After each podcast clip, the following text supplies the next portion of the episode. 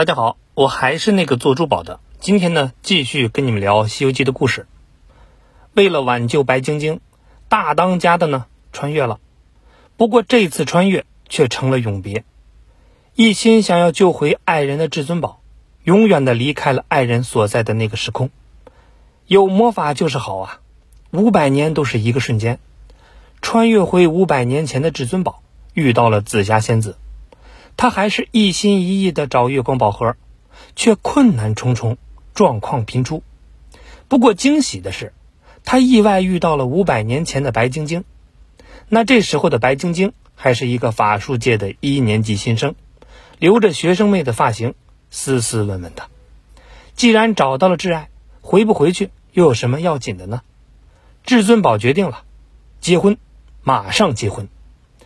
然而现实呢是残酷的，白晶晶发现至尊宝心里爱的人其实是新人紫霞仙子，而且是那种不需要理由，天注定，最大的爱。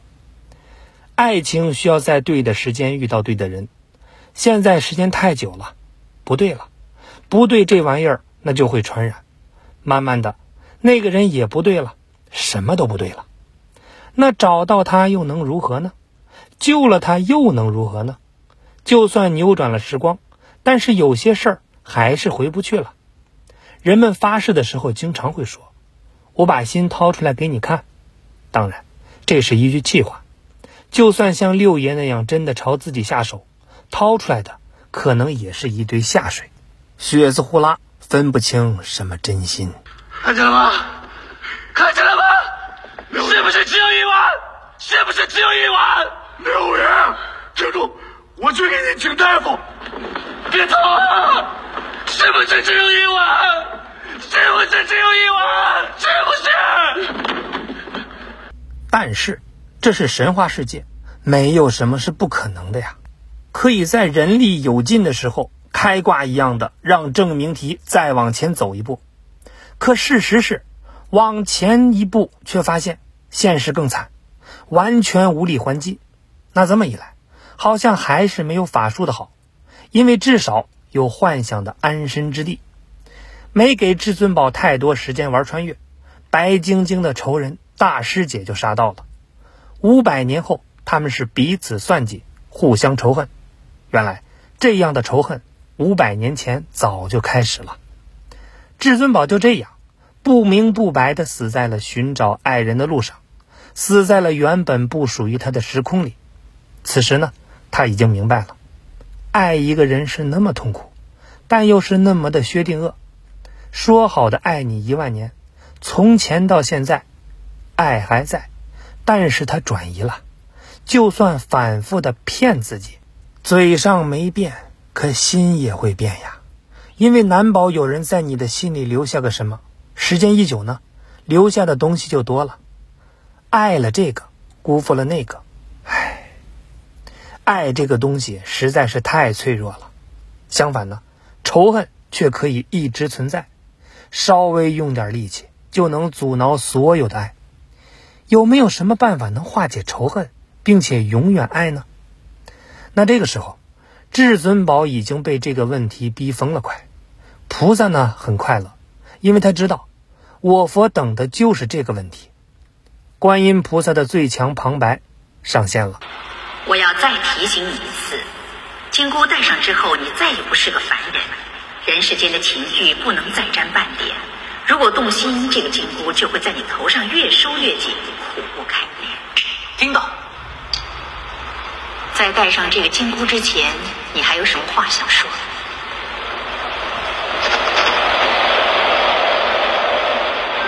曾经有一份真诚的爱情摆在我的面前，但是我没有珍惜。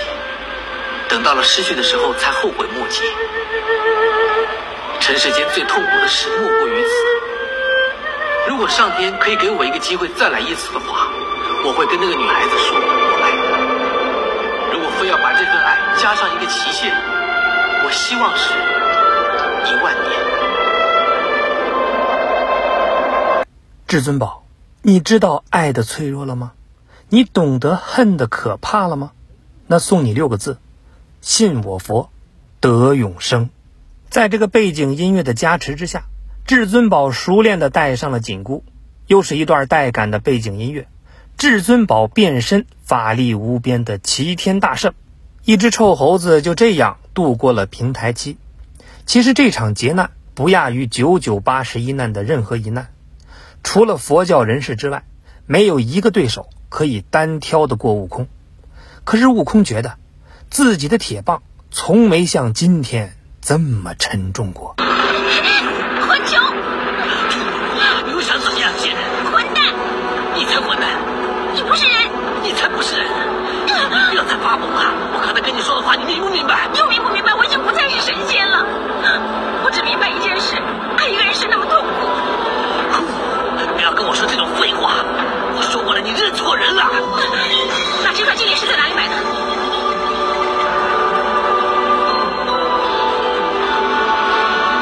小心！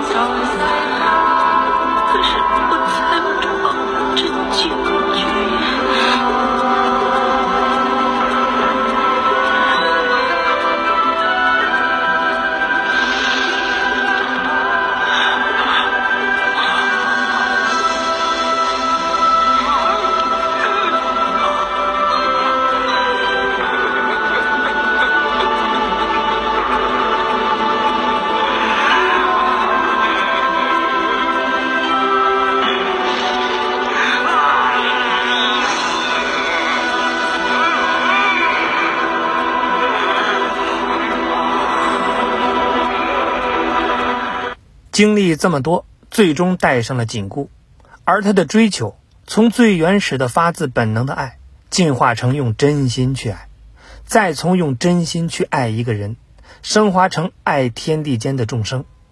这一场转世轮回，悟空真的成长了许多。最后的城墙戏，理解的方式是多种多样，丰富到非常。城墙上的西洋武士和女侠，可以看作是至尊宝和紫霞仙子500年后的转世，他们曾经错过。孙悟空看呆了，因为好几个500年的沉重记忆刚刚结束，又重新涌上了心头。略施法力，元神出窍，瞬间化身西洋武士，用别人的身体紧紧地拥抱着曾经的爱人，最后一次体验人间的温暖情感，弥补前世的痛苦遗憾。当然也有种可能，这两个人根本不是他们的转世，只是普普通通平平凡凡的一对赌气的情侣，男的死要面子，女的钻牛角尖儿。他们只需要一点推动，有一个人勇敢地迈出一步，一念之差他们就错过了终生，迈出一步他们就永不分离。再回到城下的狗，只是路人孙悟空，从时间上来看，只是取经路上的寻常一天。这一切就是悟空的一场幻想，是他取经路上累了做的一个梦，是想撂挑子不干时候的一次出神。昨夜刚好有场大风沙，趁着在洞中躲避大风沙的时候，他给了足够逃避的光阴。一花一世界，一瞬500年，而幻想素材就是某一次城墙上的男女。至于洞里的导游，街上幸福的状元郎一家，他幻想自己要和牛魔王串通吃了师傅，结果呢被观音降服，投胎转世成了至尊宝，体会人间真情，受尽爱恨折磨，最终幡然悔悟。短短出神的瞬间，师父师弟已经走远，在远处招呼他：“大师兄，快来！”其实还有一种可能，就是城墙下的狗不是别人，而是每个鼓起勇气承担责任的勇士。勇士知道逃避的喘息是怎样的甜蜜与美好，但是有更重要的事情等着他去做，有更重要的人们需要他负重前行。于是呢，他奋力扛起了棍子，说了一声：“师傅，走啊！”转身汇入远方的沙漠。今天这期节目呢，多少有点伤感。还有50天，就要2022年了。借此呢，献给每个愿意冲出避风港，为生活和爱而奋斗的像狗的80后们。